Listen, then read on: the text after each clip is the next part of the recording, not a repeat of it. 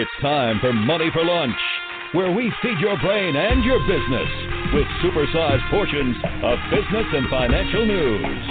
Now, your host, Bert Martinez. All right, welcome back. Always good to have you guys here. Thank you, thank you so much uh, for making Money for Lunch uh, one of the top podcasts to listen to.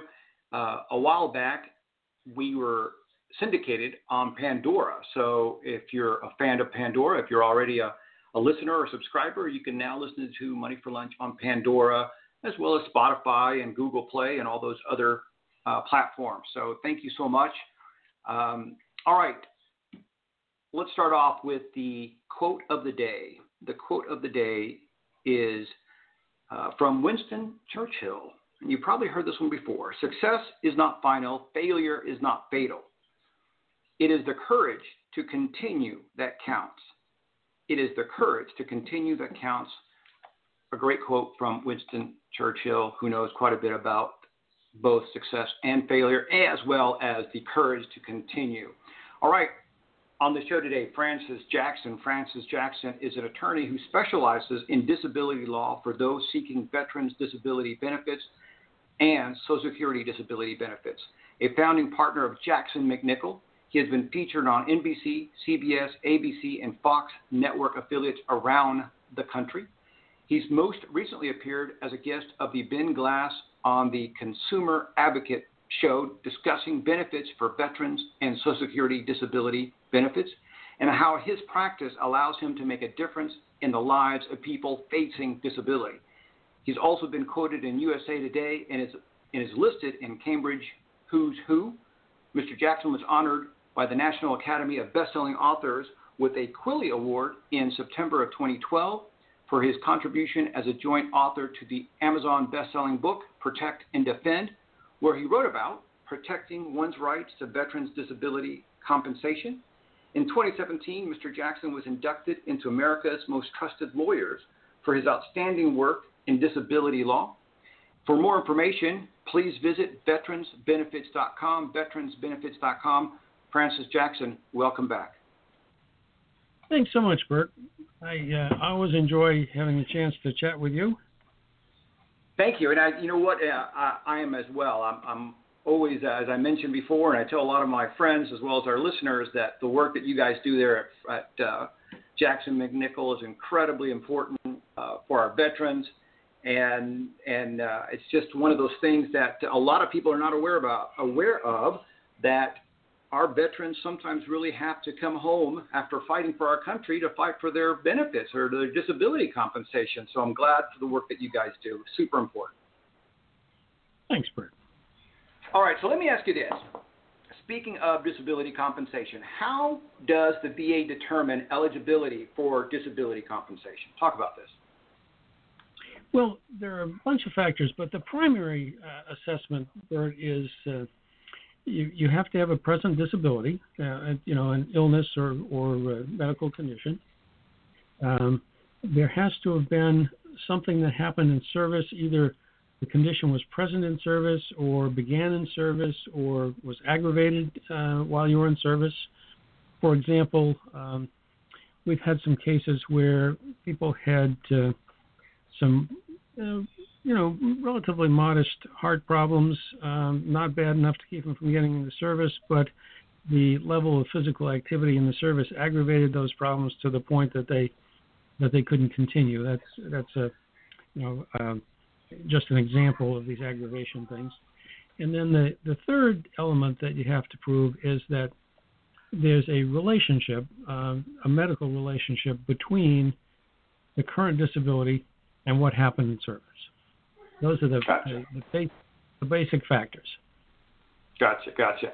And, and um, you know, the, the, the thing that a lot of people don't understand, and I didn't until uh, I started working with you, and that is that uh, the VA really acts like an insurance company. I mean, they they scrutinize these conditions. They they uh, you know they're they're looking for ways to deny claims. Correct?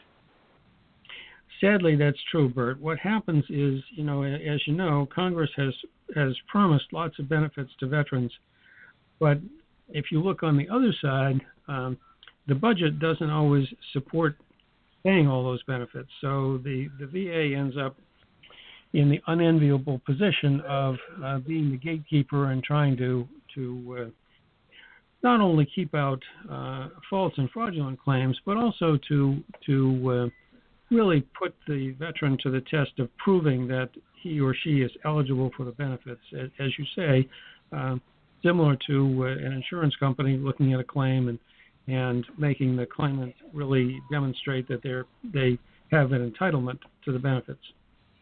Yeah, gotcha, gotcha. All right, let me ask you this: uh, Does an individual have to be a combat veteran? No, no. Uh, there's no requirement that you be a combat veteran. I, I know there's kind of an urban myth out there um, that you have to be a combat veteran to uh, to get um, VA benefits, but that is not correct. Um, the uh, part of the reason I think that comes up though is you do generally have to be on active duty. Um, what happens is you get these cases where folks were in the uh, National Guard or the Army Reserves or Air Force Reserves or Marine Reserves or whatever. And as you know, folks in the reserves um, only go to uh, a limited amount of training, typically a, a, two week active period of duty um, sometime during the year, plus uh, uh, weekend drills, and there may be other special um, duty events. But uh, if if folks are not on regular active service, if they're in the guard or reserves, and they get injured, um, they have to show that the injury, or um, it's even harder with illnesses, but the illnesses um, stemmed from a period when they were either on active duty or or active duty for training if they're if they were simply in the guard um, at the time things uh, happened to them, that's not enough to qualify them for veterans benefits. And I think that's part of where this whole notion that somehow you have to be a combat veteran came from, which which is not true. You just have to have been on active duty. Gotcha, gotcha. All right. Um, let me ask you this, because uh, this uh, I found this intriguing. Somebody uh, somebody mentioned this the other day, and that is does having military retirement, uh, retirement pay or retirement stop me from getting VA's disability benefits? Well, that one's a little complicated. Um, the way it works is ordinarily, yes, having a uh, a VA um, uh, compensation or VA compensable condition is, uh, let me try and say this correctly. If you are, if you are military retired and have military retirement pay, you can choose to have either military retirement pay or VA compensation. Uh, generally speaking, one is a is a bar to the other. Now, there are a couple of things that uh, that factor in here. Um, one part that is uh, not always known to folks is that VA benefits are not taxable. Military retirement pay is taxable. So if you're in a situation where you could get either um, the same amount from your military retirement pay or from the VA, you're better off to take the VA compensation because it's not taxable and therefore you gain roughly a, third, approximately, depending on your bracket. But um, the other part that uh, that gets um, confusing is there is a special uh, program, a special law called the Combat Related Special Program or Concurrent Retired and Disability Pay Program. And uh, that not only sounds like a mouthful, it, it, it is a mouthful in, in real terms. Um, the way that the way that works, uh, the uh, the Congress said, you know, we're not happy with precluding military retirement pay and disability compensation for certain people. And the certain people basically were people who um, the Congress viewed as being, I guess, especially deserving is, is probably the best way to describe it. So, for example, if you have an entitlement to VA compensation for an injury that you received a Purple Heart for in a combat zone, you can get both your military retirement pay and your uh, disability compensation from the VA. And it's um, it's limited to those folks who were either wounded in combat or were engaged in what uh, the Congress called hazardous service. And they've never actually defined specifically what that means, but they give you some examples, which will give you a pretty good idea. Um, they uh, they talk about as hazardous uh, being performed in a uh, combat zone um, or um, being uh, subject to things like uh, flight duty, um, parachuting, demolition work, um, diving, rescue missions, you know, things that we, we tend to think of as, if you will, extra hazardous. And there's actually some interesting case law where people have uh, thought about what this hazardous duty thing means. Um, there's a uh, what I thought was a fascinating case uh, brought by a lady who was a nurse in Afghanistan, and she said, you know, um, this was hazardous duty. I I didn't uh, get injured. I didn't get a uh, Purple Heart, but I was working in this hospital where um, there were uh, former uh, uh, you know, uh, Afghan uh, rebels being treated.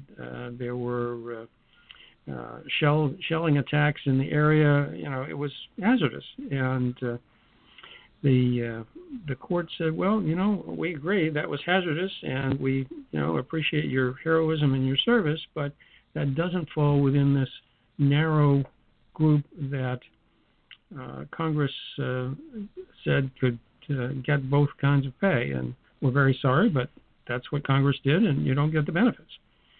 So it's a, it's an interesting little twist to the uh, to the normal rules.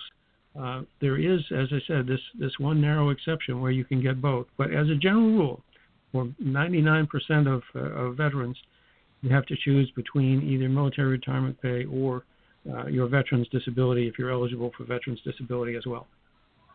Wow, wow. Yeah, you know, it's uh, that's first of all, I want to I want to I guess uh, emphasize one of the things that you mentioned about the taxation. So uh, this is something that a lot of us don't think about when we're thinking about money. All we want is, hey, give me as much money as possible. However, taxation can uh, make that uh, that situation better or worse, and usually it makes it worse. So that's something definitely to, to uh, think about. And uh, you know, too bad for the nurse that didn't get her lack of better terms, or, or hazard pay. But I'm glad that she at least tried. I think that's that's good. Uh, it, it's just, you know, I think that if you look at the military as a whole, it's it's probably, uh, uh, I don't know. It seems like it would be, uh, uh, what do you call it? Uh, fairly dangerous, especially when you're, you know, going to places like Afghanistan or, or, or things like that. So uh, I could see where Congress is trying to make it as narrow as possible.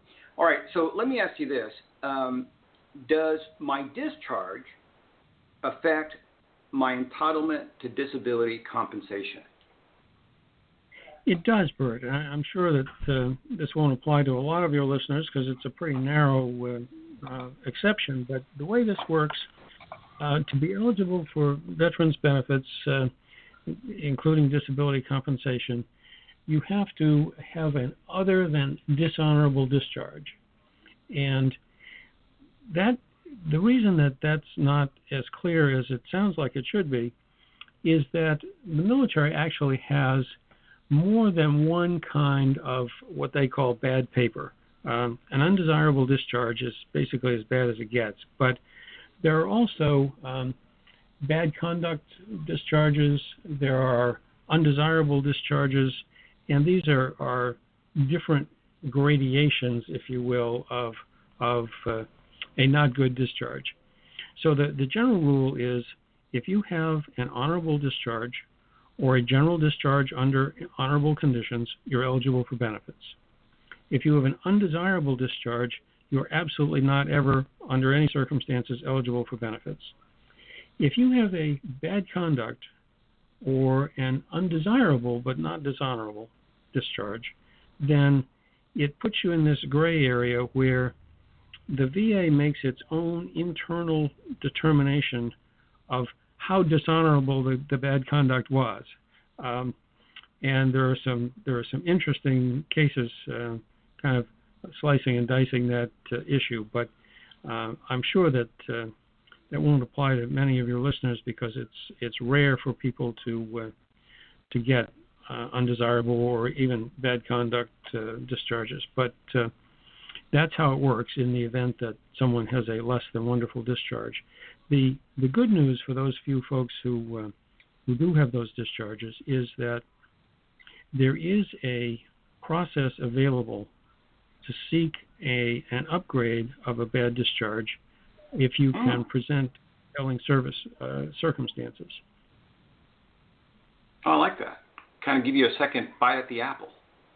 Yeah, each of the military branches, Bert, has a, uh, a review board um, that uh, you can uh, that you can uh, apply to to seek a uh, an upgrade of your discharge, and it will uh, be possible under some circumstances to get an upgrade.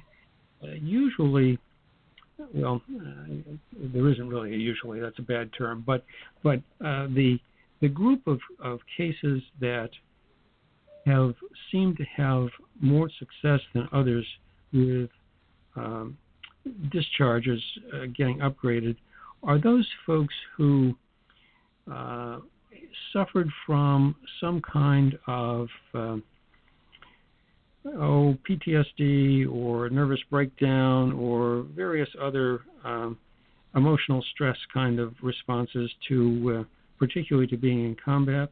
Um, the review boards, I think, have generally been willing to go back and look at okay, what happened that led up to this bad conduct that got you kicked out of the service?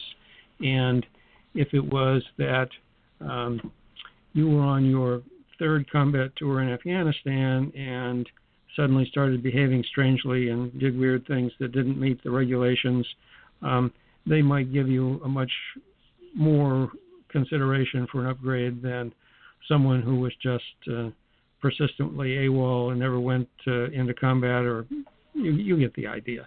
There's there's a lot of, of factors that uh, the discharge boards can can consider, and this uh, this issue with uh, PTSD in particular has been one that seems to have resulted in, in a fair number of discharge upgrades.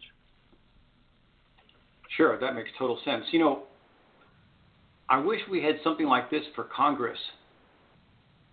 You know, uh, wouldn't that be just awesome? Hey, you you know your your your bad conduct disqualifies you from any kind of uh, what do you call it uh, benefit. So yeah, that would probably save our save us taxpayers a lot a lot of money.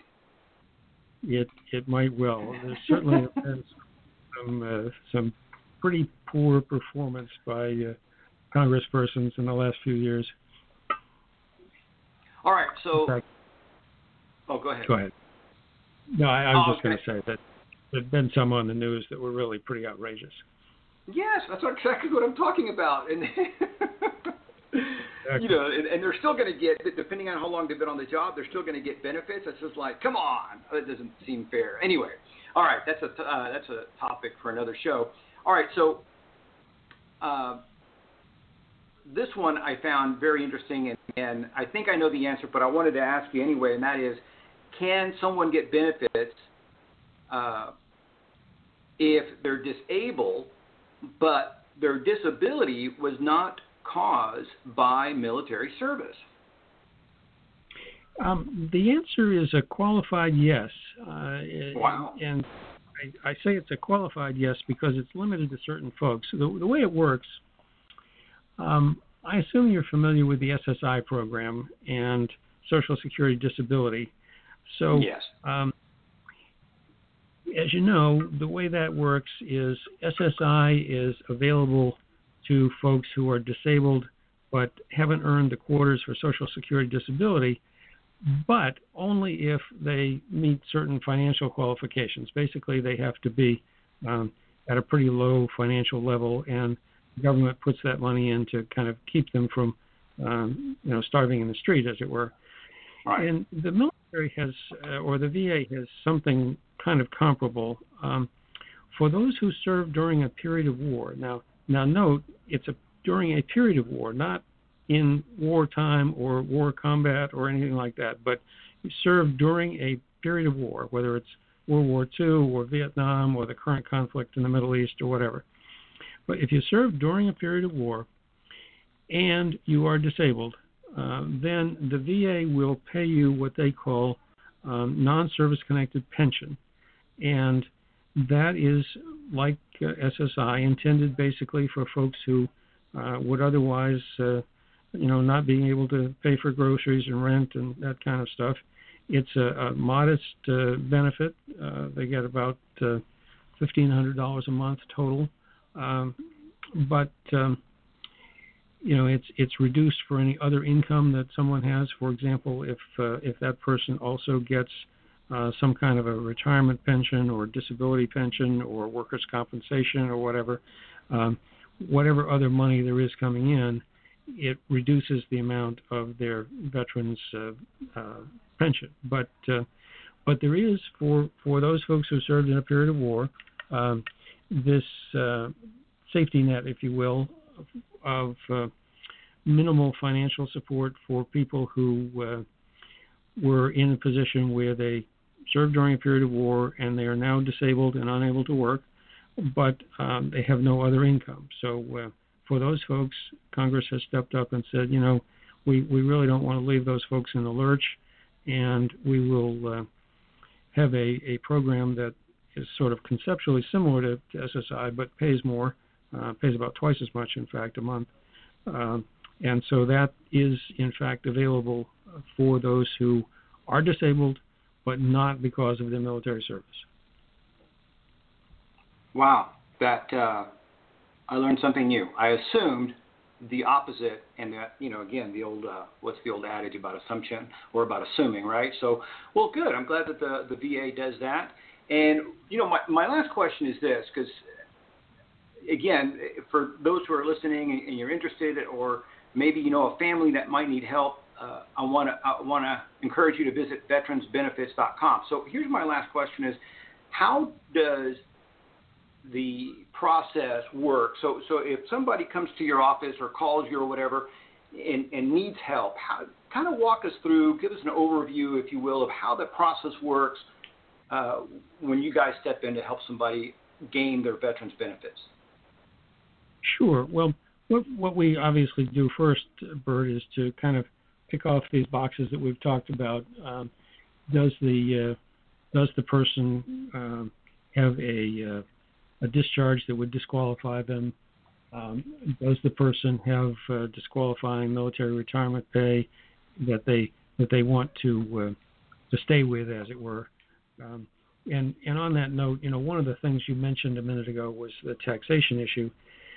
And keep in mind that if someone gets uh, 100% VA benefits, whether they get it based on the, the rating schedule or they get it because the VA finds they are eligible for total disability because they're individually unemployable as a result of their uh, service-connected uh, disabilities. Uh, if somebody is, is in that box, that means that they get a benefit of uh, over $3,000 a month. And, you know, that doesn't sound all that great, but when you add in the fact that it's tax free, it's roughly equivalent to someone who's working and earning 50000 a year. So it's it's not a bad deal. Um, it's it's intended by Congress to reward those who have participated in the military and have reached a point where their disabilities keep them from working. But turning to your to your question, the way it works, um, you know, we go through the basics. Uh, is is there a qualifying discharge? Is there uh, disqualifying uh, retirement pay? Uh, was the person in the uh, guard or reserves and their illness or injury occurred under circumstances that would preclude them from uh, getting benefits. You know, we had one poor folk, one poor fellow who had been to reserve training and uh, after he got home, um, he went on to uh, do something else and got hit by a proverbial train and uh, badly injured, head injured. Uh, but since he'd already gone home, his stint of active duty was completed, and he wasn't eligible for benefits, which is just very sad in that case. But but we go through those kind of disqualifying issues, and assuming a person uh, is not disqualified, um, typically we get them at the appeal stage, and they've already had a decision from the VA where they uh, were either denied benefits or they were given a very low rating, zero percent, ten percent, or whatever for for something that they thought was uh, uh, entitled to a higher rating, and we look at it and uh, try and develop the facts and get together the medical evidence. We'll get their their uh, C file, their claims file from the VA. We'll get their benefits, uh, uh, sorry, their their personnel record from the uh, archives. Um, and once we've been able to put that information together, uh, we'll you know proceed with the the appeal. And often, Bert, what we find is that about 90% of these cases turn on one of two things. Either their claim is lacking the medical evidence to connect their current disability with their medical service, their sorry, their, with their military service from a medical point of view, or um, they're having trouble factually proving that some incident occurred in the in the service. And so the the things that we are most commonly involved in, there's there are certainly others, but the most common ones are uh, typically finding a medical specialist in in the uh, particular area and getting a, uh, a, medical report showing how this person's uh, problems in the service are the cause of their current uh, medical disability. And let me give you an example. We just went through a case and just got a report in one where the fellow was a an army sergeant. He was working at what was then called Camp Hanford out in Washington, and Hanford was a place where they were working with um, atomic weapons in the in the early days. This is back in the 50s, and his um, current problem is that he has had a a progressively worsening series of um, jaw cancers, and has now lost most of his jaw and has difficulty speaking and so on. A very very sad case. Disfigured face and everything. And the military uh, or uh, sorry, not the military, the uh, VA had uh, gotten an opinion from a doctor who said, "Nah, this is uh, you know too too far removed in time. Couldn't be a result of uh, nuclear radioactive exposure." And by the way, he wasn't exposed to enough stuff to have caused these problems anyway. So we were able to find an, an expert's expert, if you will, uh, um, uh, a doctor who uh, at one time was actually head of uh, that program for the uh, for the military, and uh, got a uh, a nice opinion from her that I think is going to win the case. Um, and uh, uh, shout out here to Dr. Victoria Cassano, who is a wonderful person. Um, and the um, the report that she provided was explaining that the report that the VA had gotten was based on a civilian analysis of exposure for civilian employees at a later point in time at the Hanford Reservation after Camp Hanford became the Hanford Reservation and did not accurately assess the level of exposure that our person likely had.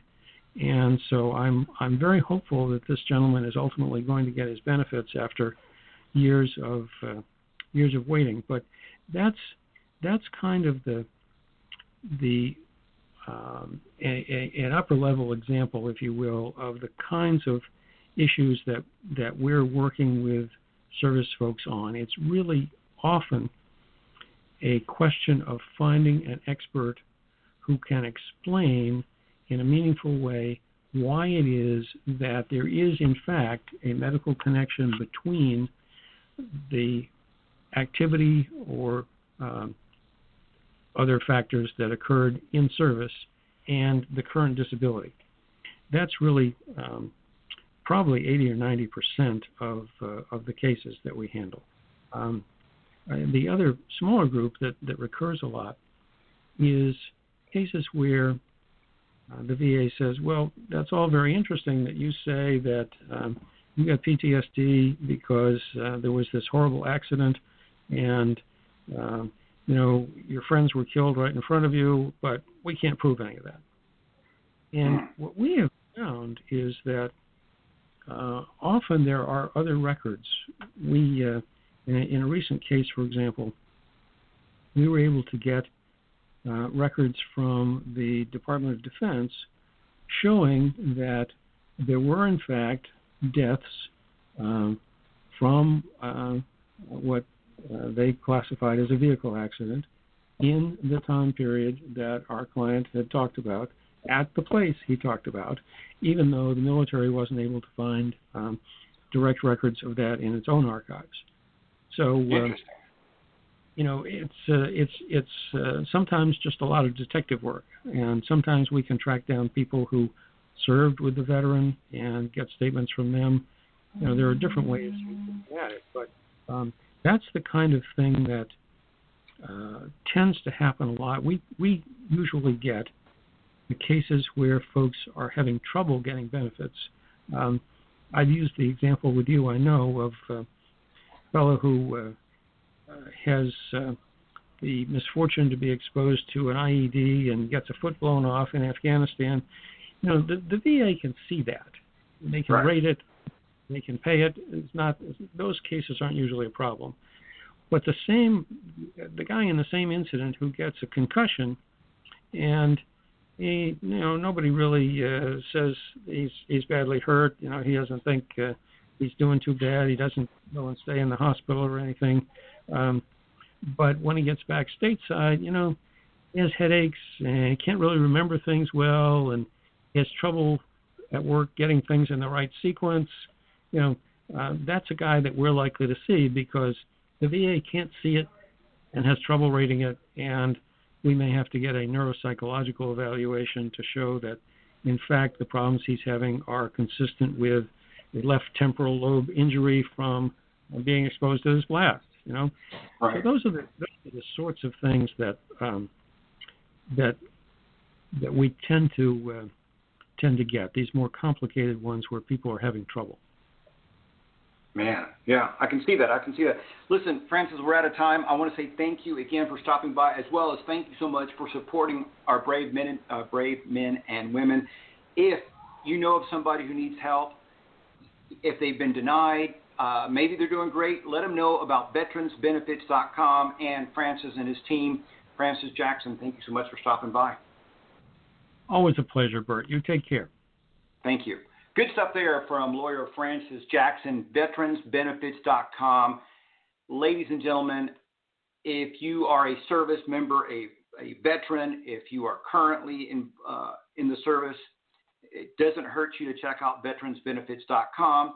And if you are suffering, maybe you've been denied, don't suffer in silence. Let's share this episode with everyone we know. Let's help as many people as we can to get the benefits that they deserve uh, these are men and women who have served our country, and for whatever reason, they are being denied their benefits. Let's put an end to that. Remember, you were created to succeed. Tune in Monday through Friday here on Money for Lunch and check out our website at moneyforlunch.com. Lucky Land Casino asking people what's the weirdest place you've gotten lucky? Lucky? In line at the deli, I guess? Aha, in my dentist's office. More than once, actually. Do I have to say? Yes, you do. In the car before my kids' PTA meeting. Really? Yes. Excuse me, what's the weirdest place you've gotten lucky? I never win and tell. Well, there you have it. You can get lucky anywhere playing at LuckyLandSlots.com. Play for free right now. Are you feeling lucky? No purchase necessary. Void where prohibited by law. 18 plus. Terms and conditions apply. See website for details.